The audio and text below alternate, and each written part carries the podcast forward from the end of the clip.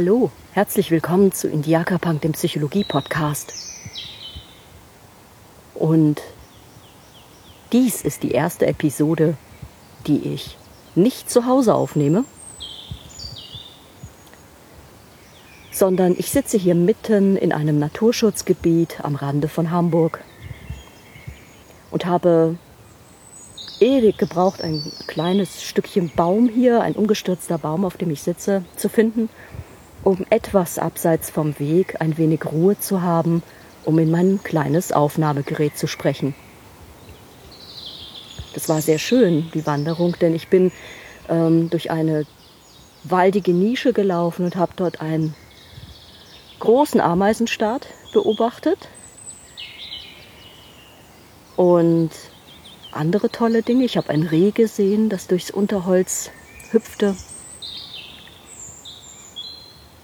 Und doch einige Menschen, die heute hier die Zeit nutzen am Wochenende, um ihrem Sport nachzugehen, den Hund auszuführen oder ohne Auftrag einfach so spazieren gehen.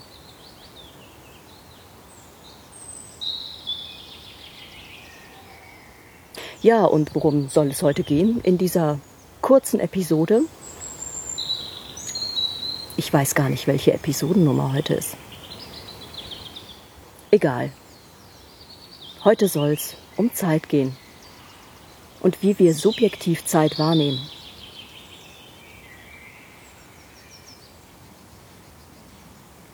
Mein Smartphone, das habe ich gerade ausgeschaltet.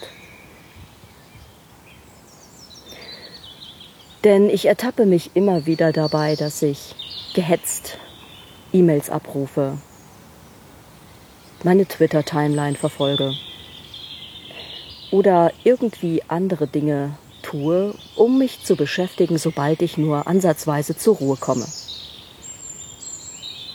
Das ist ein Phänomen unserer modernen Gesellschaft, so das Gefühl zu haben, ich kann nicht abschalten.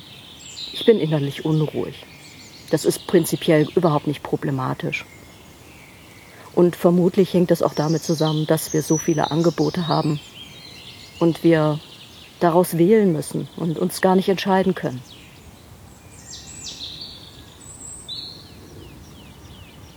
Problematisch wird es erst dann, wenn man sich permanent innerlich unruhig fühlt, die Natur nicht genießen kann oder sobald man alleine ist und zur Ruhe kommt, diese Zeit nicht aushalten kann, das Nichtstun gar nicht ertragen kann oder Wartezeiten, beispielsweise an der Kasse oder auf den verspäteten Zug, als Zumutung erlebt werden.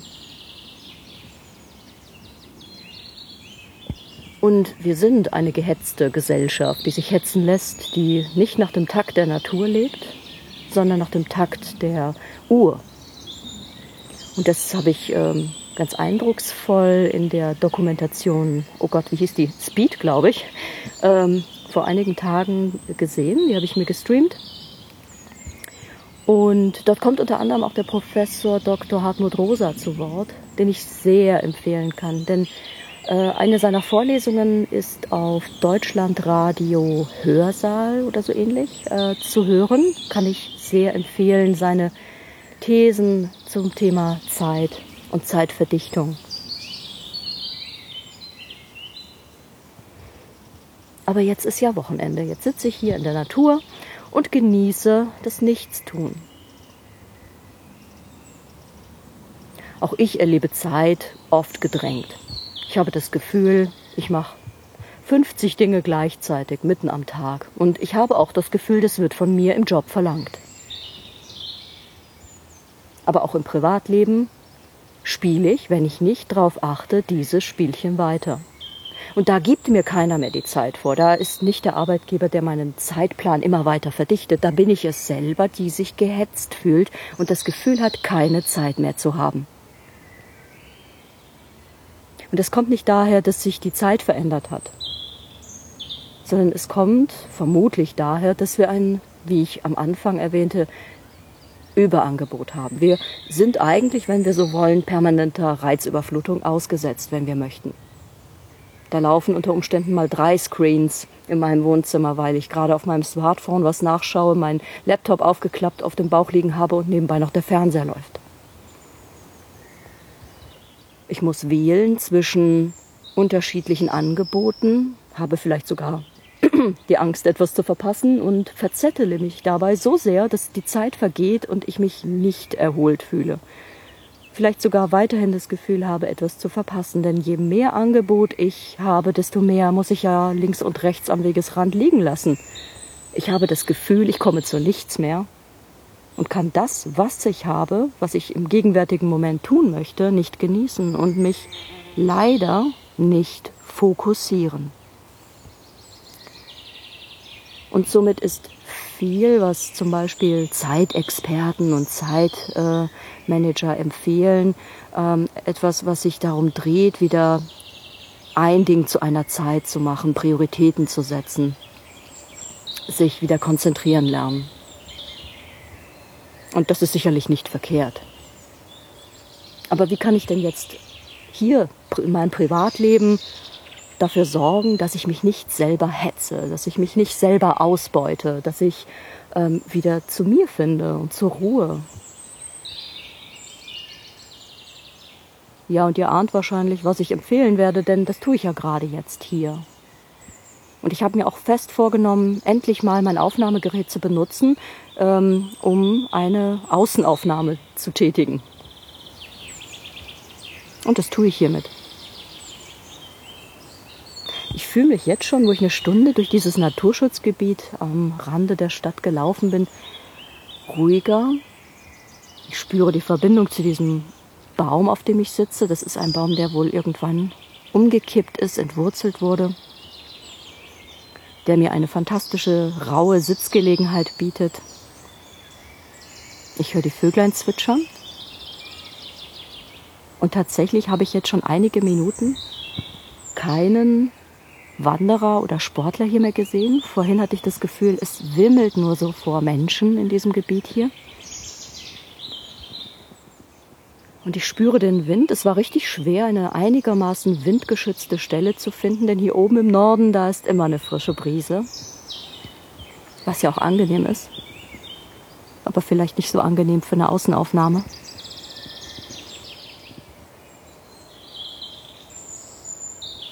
Und ich habe das erste Mal das Gefühl, also das erste Mal in dieser Woche, dass ich mal zur Ruhe komme, dass ich das genießen kann.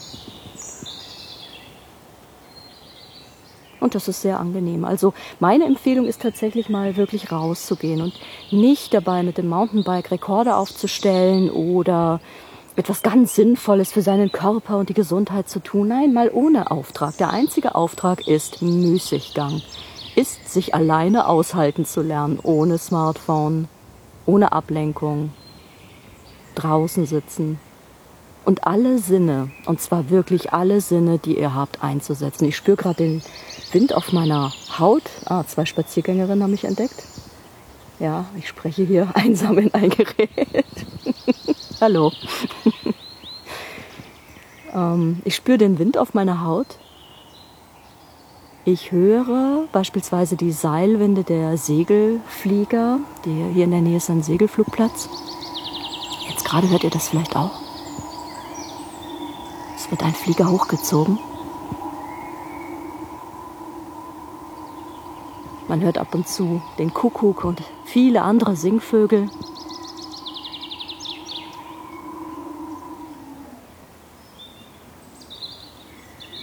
Und ich habe mittlerweile, weil ich ja schon über eine Stunde hier bin in diesem Gebiet, das Gefühl, ich bin ähm, von der Müdigkeit, die ich heute den ganzen Tag so gespürt habe, jetzt in so eine Wachheit gekommen. Das ist nämlich ein Effekt des, äh, der Achtsamkeit im gegenwärtigen Moment. Und nichts anderes ist das. Ich habe also das Gefühl, ich bin wesentlich wacher geworden. Und ich muss meine Achtsamkeit nicht auf meine Gedanken lenken, sondern es reicht, wenn ich mit allen Sinnen hier teilnehme in dieser natürlichen Umgebung. Da flattert ein kleiner Schmetterling vorbei. Hallo. Und meine Stimmung scheint sich auch schon verändert zu haben. Ich bin viel besser drauf, nicht mehr so grantig wie eben im Auto und so unaufmerksam. Ja, und das sind alles Effekte des Müßiggangs. Am besten draußen in der Natur, denn hier, hier schlägt ein anderer Takt.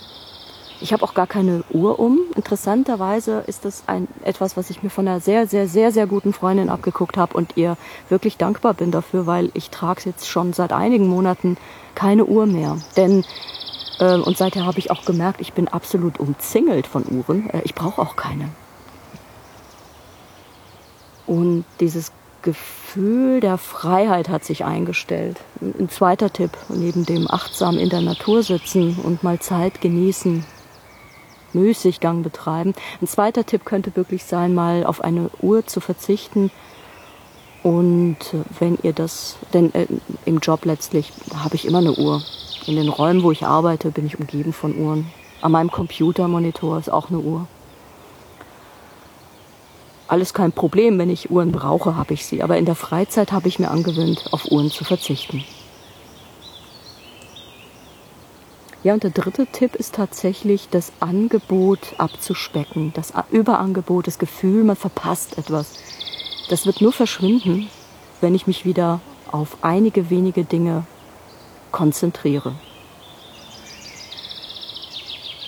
Und das mal durchhalten kontinuierlich und zu bemerken, ja, ich habe diesen Sonntag eigentlich draußen in der Natur verbracht. Ich habe nichts wirklich Produktives getan, aber mein Kopf ist klarer und wacher.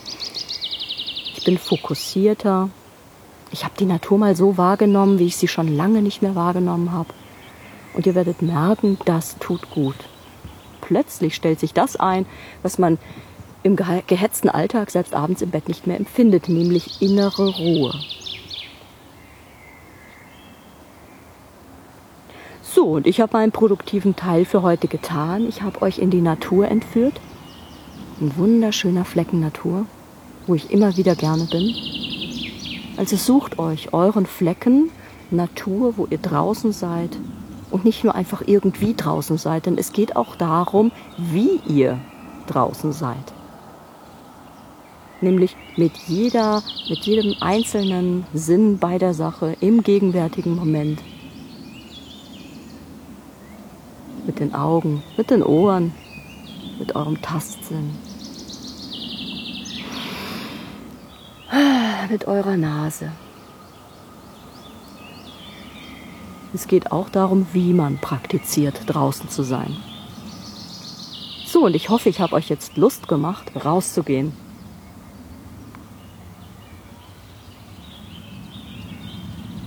Und wie Peter Lustig immer sagt, da unten ist der Ausschalter, da bitte die Taste drücken und weg vom elektronischen Device hin in die Natur oder zu irgendetwas anderem Schönen, Langsamen, Entschleunigten.